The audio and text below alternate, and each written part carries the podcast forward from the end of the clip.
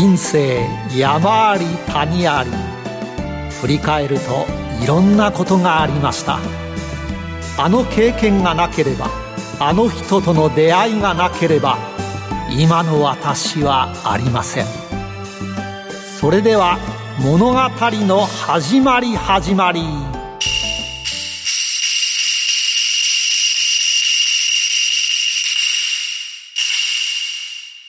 企業トップが語る人生波乱万丈。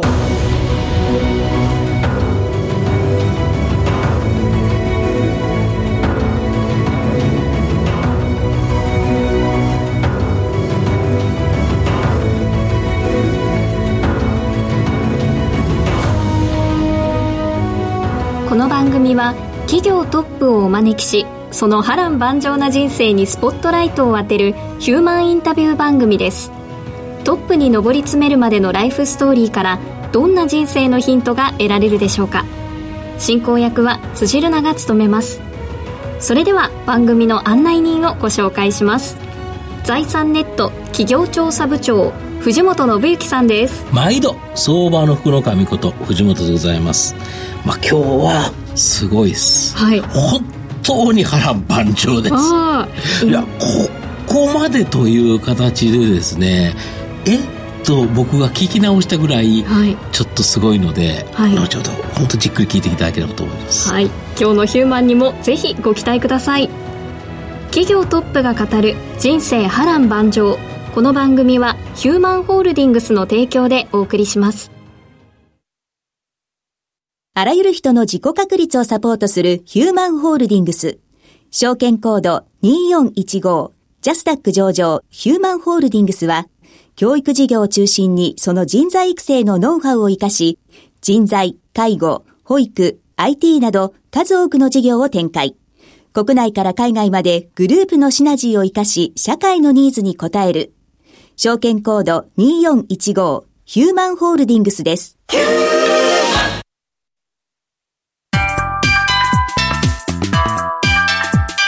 ババヒューマン古今東西。それでは今日のヒューマンをご紹介します。第33回のゲストは証券コード6034東証マザーズ上場 MRT 代表取締役社長馬場俊正さんです。よろしくお願いします。よろしくお願いいたします。それでは藤本さん会社の紹介をお願いしますはい。MRT は東京都渋谷区に本社があるインターネットを活用した非常勤医師の紹介サービス、外勤がメインビジネスの企業になります。医師不足で困っている医療機関と大学医局と連携を取り IT を活用し少しでも空きがある医師との架け橋になっています。医局業務に特化したネット医局というサービスを無償提供しています。医師、医療従事者が執筆する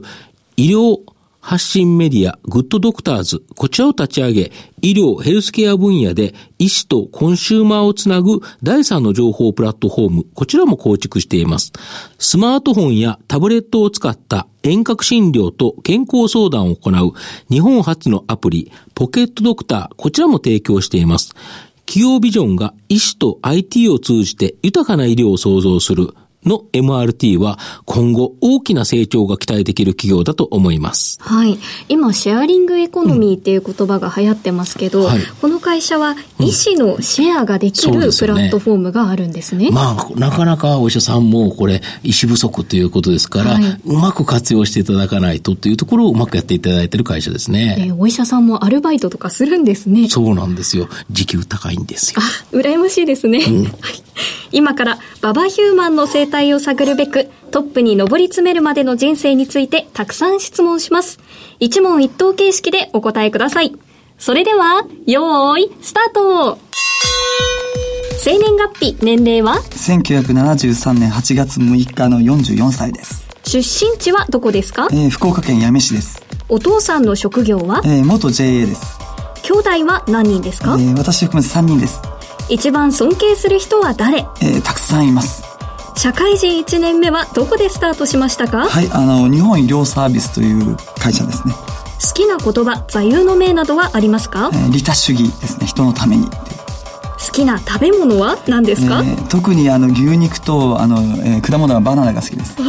エネルギー源ですね。ね。最後の質問です。私を一言で表現してください。透明感。いいですね新しい初めてのパターンですね。パターンですね。はい。さて、藤本さん、どの質問気になりますか、まあ、どの質問というよりも、いつもより質問ちょっと少ないんですよね。そうですね。ここに理由があるんですよね。ちょっと理由があるんですよね。はい、その理由からですね、やっぱりちょっとこれ、もう社長の場合は、ここをお聞きしないとなかなか前に進まないので、これ、二十歳の時に交通事故にあって死にかけてちょっと大変なことになったとか。あ、そうなんですね。二十歳の時にですね、はい、えー、お盆の帰省の時に。大学時代に。そうですね。はい、あの、えー、ちょうどお盆の帰省の時に、はい、えー、まあ、友人たちと、はい、あの、食事会を開きまして、はい、えー、一人の友人を自宅に送っていって、その後の、はい、えー、交通事故というの事故を起こしてしまいました。ですね。車が、僕が、あの車を運転していて、はい、えー、信号機に正面衝突、はい。はい、あの、ノンブレーキで、しかも相当な速度が出ていたんではないかという事故を起こしてしまいまして、はい。で、一切の記憶がその時の時点からなくなってしまったっていう、その前、あの、記憶がなくなってしまったという、ね、社長44歳だから、はい、その、二十歳以降の24年間はあるけど、はい、その前が、そうですね。あの、まあ、人から、あの、うん、まあ、両親あるいは友人たち、あるいは知り合いの方から聞く情報だったり、うん、あの、アルバムの情報で、の記憶はあるんですけども、うん、あの、まあ、実際それが本当の記憶なのか、あの、どうなのかっていうのはよくわからない状態でもありますね。今、いまだにそういう状況ですね。うん、だから今回、質問の中に、あの、お子さんの頃何になりたかったとかっていう、いつも初恋とか聞いてるんですけど、二十歳以降で初恋だとあんまりにリアルなので、ちょっとあのね、あの、なんとかさんって言われると、あの、生々。生々しくなって、えー、どんな子って言われても、かなり生々しくなっちゃうので、さすがに思い浮かんじゃうんで、あの、ちょっと今回は控えさせていただいたんですけど、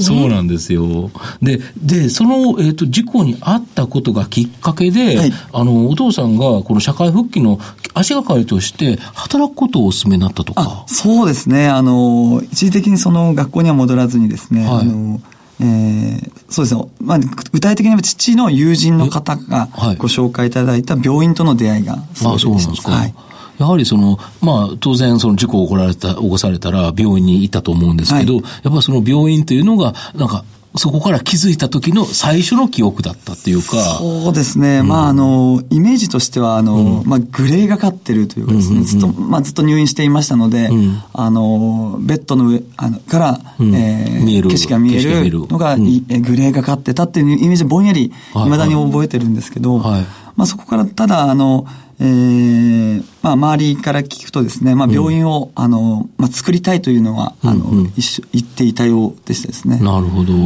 あの、もう二十数年前の話なので、うん、あの、い、今更こう皆さんに聞いてもですね、うんうんうん、あまりこう答えられないんですけども、うんうん、当時はそのような、あの、ことを言っていたようですね。なるほど。ただまあ僕の中では、まあ病院を作りたいというのは、あの、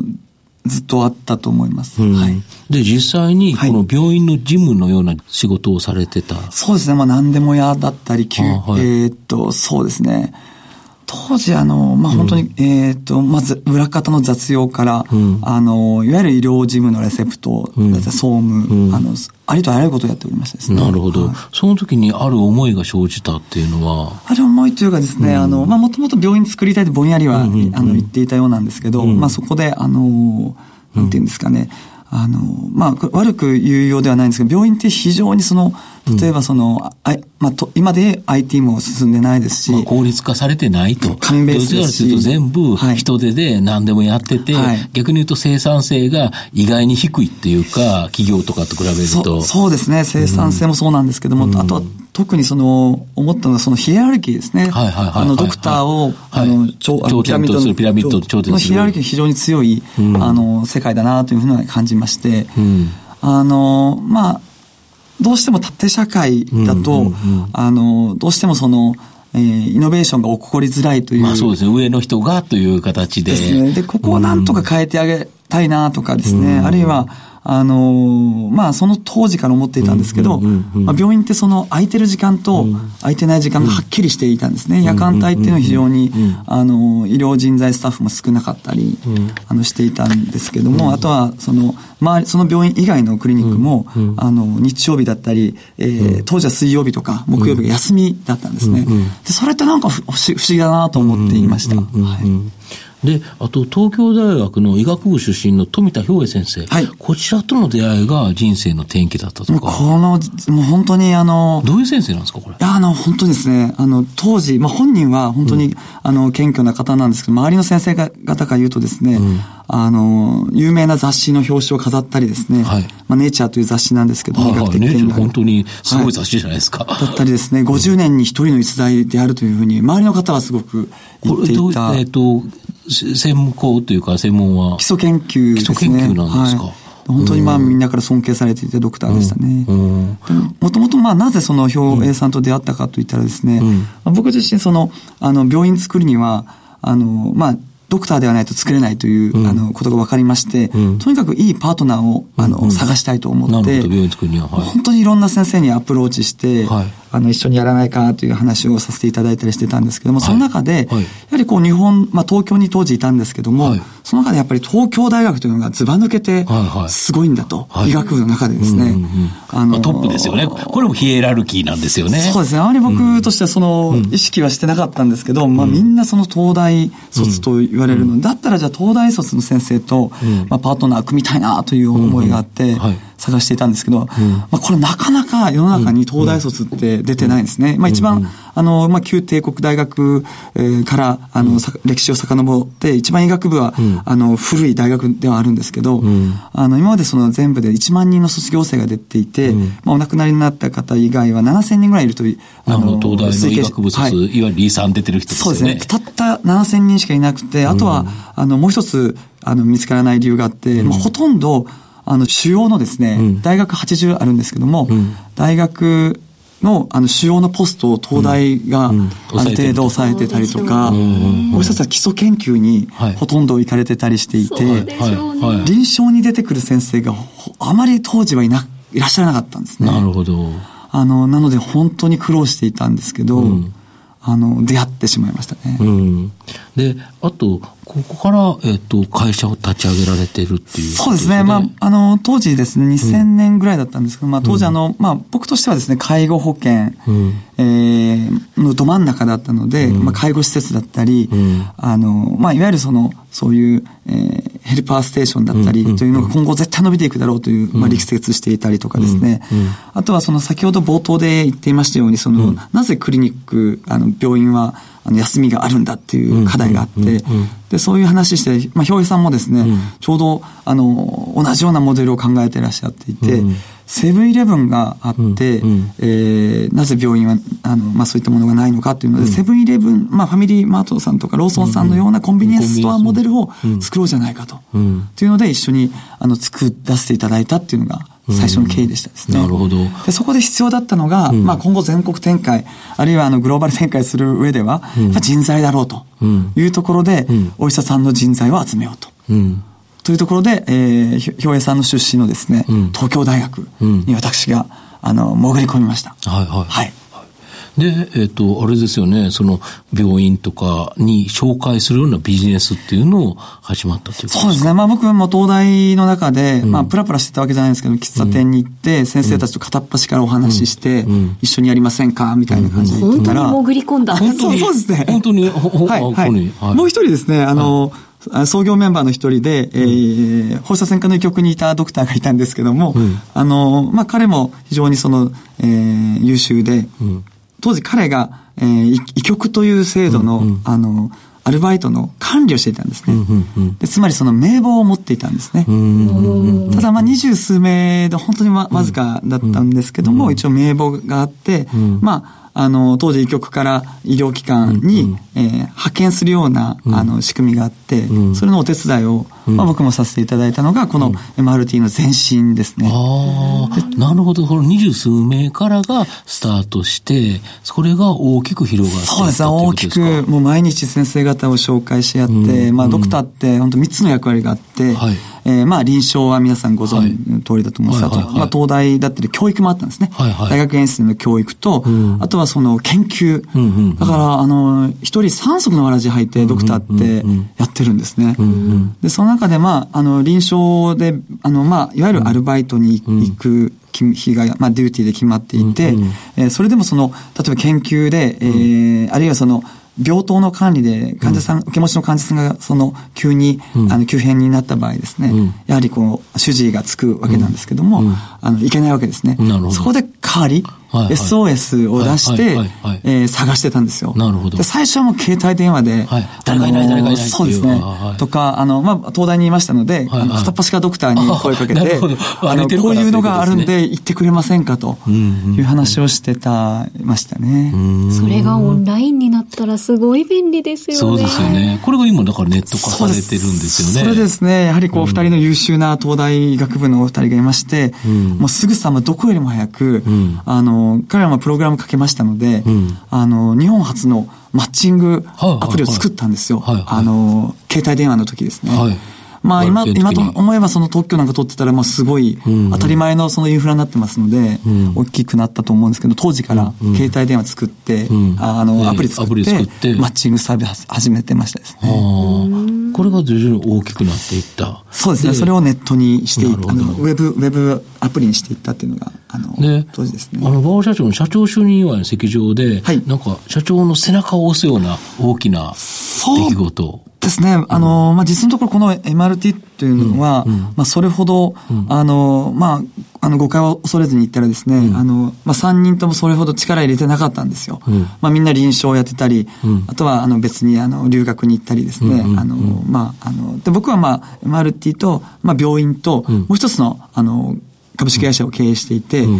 えー、やっていたんですけども、うん、えー、まあ、たすきがけで社長交代してたんですね、3人で。うんうんうん、で、僕の番になった時に、うん、えー、まあ、13人いたんですけども、うん、えー、まあ、えー、上場したいっていうね、うん、こう、みんながこう泣いて、社員が熱い思いで語るわけですよ。はいはいはいで、僕はまあ、その、その時に、あの、いやいや、上場って大変で、うん、あの、まあ、みんなよりももっと、あの、言っちゃなんだけど、レベルの高い大学で、うん、あの、さらにその中でも賢い人たちが上のポジションと、オペレーションを回していくんだと。うん、だからみんなで上場するっていうのは多分みんなの職がなくなるよと。たんですね。うん、でもそれでもやりたいって言うから、じゃあ分かった。じゃあ僕はじゃあ、あの、大学院に行くよと。うん、MBA というあの経営学を学びに、まずは経営者として、あの、きちっと、そうですね、グローバルでも通用するような、あの人材になると。で、その代わりみんなは2年間で、まあ、いろんなその専門的な知識を学んだらと。言ったんですね。あの、まあ、とある方は社労士の学校に行ったりとかいろいろしてたんですけども、そんな中で、あの、2010年に13人だった会社が、えー、まあ、2013年を目標にしてたんですけども、1年ずれてしまったんですけど、うん、まあ、4年後には上場したという、うん、あの、本当に運が良かったなと思ってます、ね、いや、行動力と熱意ですよね。そうですよね。いや、僕というか、その社員の熱意ですね。残念ながら、まあ、ほとんど一人、二人は辞めてしまったんですけど、まだみんないますね。うん、ああ、そうですか。はい、で、ただその間でも、ちょっといろんな波乱万丈なことあって、はい。残念ながら、その元社員による小分けデータの情報漏洩なんてそうですね。これ本当に世間をお騒がせしてしまったんですけども、うん、あの、えー、2014年の10月ですね。はいはいあの、本当にその元社員と、がテレビに映ってまして、逮捕される直後だったんですけども、まあ、うちの顧客データを、まあ、たまたまパソコンに持ち帰ったという、あの、話でございまして、まあ、お騒がせしてしまいまして、あの、まあ、あの、幸いなことにですね、二次流出がなかったと、あの、不起訴になったので、よかったんですけども、あの、その翌月に上場、あの、承認が降りてですね、えこれまた結構、あの、えウェブの掲示板で私も叩かれまして、えこんな会社がいいのか、みたいなですね。で、無事に。はい。はい。でも逆に言うと、この、あの、まあ、オープンにしなければ上場なんてできなかったと思いますし、あの、そのあたり覚悟を持ってですね、あの、誤解を恐れずに情報を、あの、きちんと出されたと。全部出したと。いうことですよね。はい。で、それで乗り越えて、まあ実際にマザーズに上場するときは、はい、あの、取引所に行って金を叩くんだと思うんですけど、はい、それを叩かれたときはどういう感じでした？なんていうんですかね。まあ、あの、よくその企業経営者の方は、その上場を目指しているというようにおっしゃっていたと思うんですけど、うん、僕自身あまりこう上場に、まあ、興味はなかったたんですね。うん、まあみんなと共にこの、まあ社会にとっていいこと、うん、あるいはその、まあ家族にとっていいことをやればいいんじゃないかと、本当身近な人たちを幸せに、えー、したいなと思っていたんですけども、まあ、ああいう、あの、いわゆる公共の場に出て、うん、えー、まあ、当時2014年12月26日、大鳥だったんですけども、うん、スタンディングオベーションでみんながこう拍手されて、うん、そこでその初めて、あ、上場の意味というかですね、うん、もちろんその、あの、まあ、テクニカル的にはその資金調達だったり、まあ、いろんなものもあると思うんですけども、はい。はい、これが社会に出るんだというふうに改めて思いましてですね。で、あの、まあ、言葉には言い表せようのない、あの、エスカレーターが降りる、はいはいはい、叩く時というよりも、降りる時に。降りる時ですか。もう、なんていうんですかね。はい、みんな見てますからね。痺れましたね。ああ、そうですか。出会った人たちにも恵まれてますよね、うん、プログラムいろんな大変なことがありながらも、はい、だけど社長のその力もあり、だけどその東大のすごく頭のいい人たちを一緒にその馬場社長が間に入ってまとめてこられたという、やっぱそこですよね。ねだって東京大学の先生に出会うのも7000人しかいない中で探しに行かなきゃいけない、すごい大変な奇跡だっておっしゃってましたもんね。いや、ありがたいですね。ここまでは馬場さんの過去を振り返る馬場ヒューマン古今東西をお送りしました。馬場ヒューマン現在未来。ここからは現在未来のお話を伺っていきます。社長、御社にとって人とは何でしょうか？人はもう全てであり原点ですね。私の原点ですね。そうですよね。医療に関わってるっていうことで言うと、やはりそのお医者さんであったり、その人がいなければ、御社も写真がいなければ、これビジネスができないと、はい、やっぱり別に機械があるわけで工場があるわけでもないと。いうことですよね。だって前半でもプログラミングが組める仲間がいて、うんうん、さらに上場したいって言ってくれる仲間がいて、うん、今があるんですもんね。MRT を何か一言で表現すると、どういうことになりますか？そうですね。まあ今後はですね、まあパブリックカンパニーになっていますので、うん、医者といえば MRT という、うん、あの、そうですね、あの、え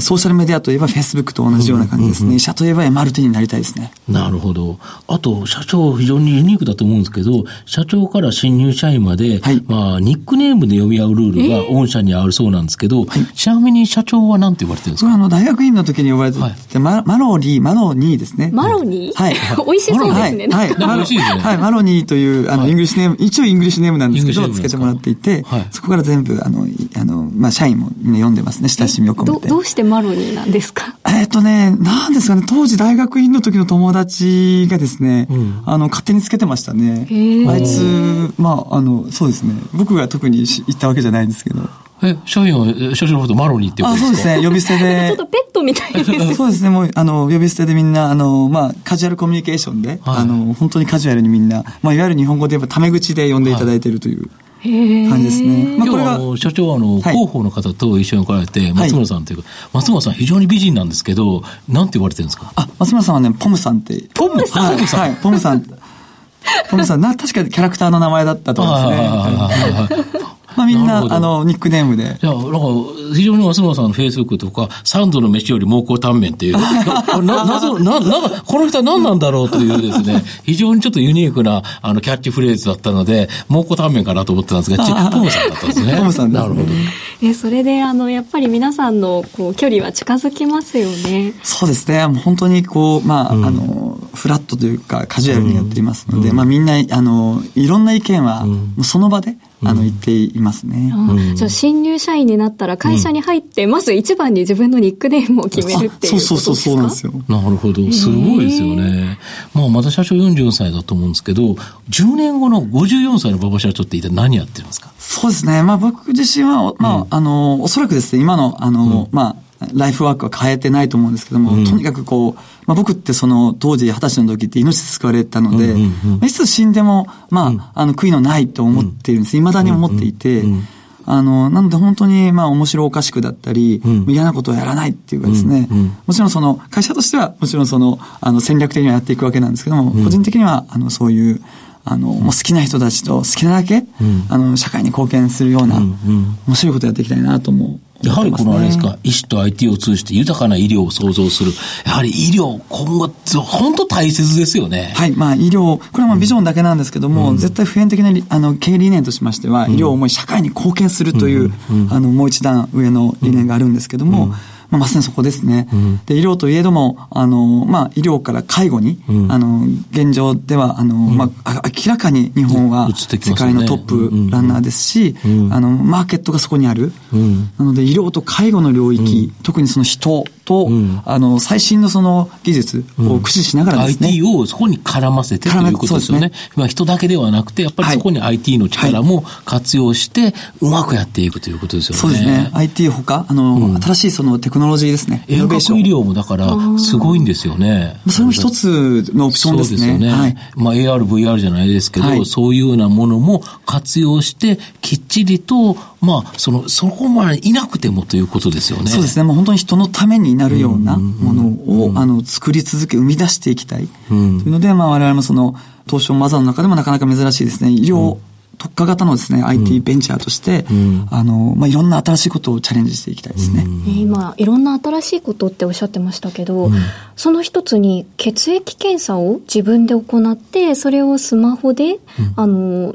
こう何か操作をして検査の履歴をできたりとか、それもブロックチェーン技術を使う。はい、すごいいい質問ですね。はい。まあ今すごく話題になってるんで、なかなかこう、あの、えー、未公表の情報が結構多いので、はい、公表できないんですけども、はい、あの、そうですね、あれもすごく、2、3年前に目をつけて一緒にグループ。もう3年前にブロックチェーン、今いろんなところに使われてますけど、ね、あそうですね、本当に。やっぱり IT の力、本当に技術の力をうまく活用すると、もっと進むんですよね。そうですね。みんなが良くなっていくんですよね。はい、もう僕は個人的にはブロックチェーンは、を、うん、IT よりも匹敵する、うん、あの、新しいこう、テクノロジーだった新しい世界になると僕は信じていまして、うんあの、そうですね、そういった技術って結構、あの、世の中、世界にはゴロゴロしているんですね。うん。日本のにあまり結びついてないですよね。そうですね。うん、で、それをつなげるのはやっぱ我々、あの、うん、まあこういった、そうですね、プロバイ、あの、サービスプロバイダー側だと思っていますので、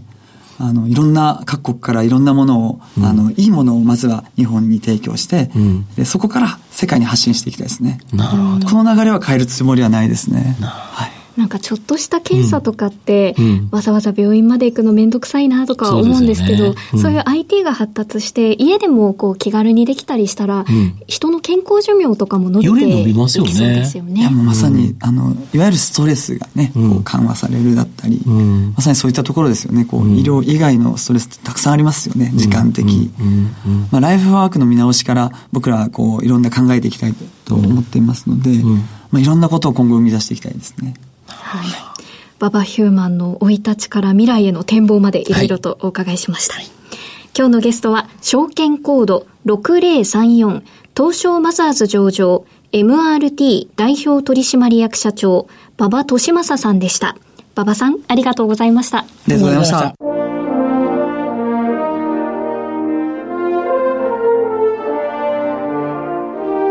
さて、そろそろお別れのお時間です。藤本さん、今日は大丈夫かなってドキドキしたりしたんですけど、はい、ババヒューマン底抜けに明るくて、ね、未来への展望もたくさんすごいですよね。やはり IT の力を使わして、この医療をもっと良くしていく。やはりここが良くならないと、やっぱり困りますからね。そうですね。うんここまでのお相手は藤本信之と辻るなでお送りしました。それでは来週のヒューマンにもご期待ください。企業トップが語る人生波乱万丈。この番組はヒューマンホールディングスの提供でお送りしました。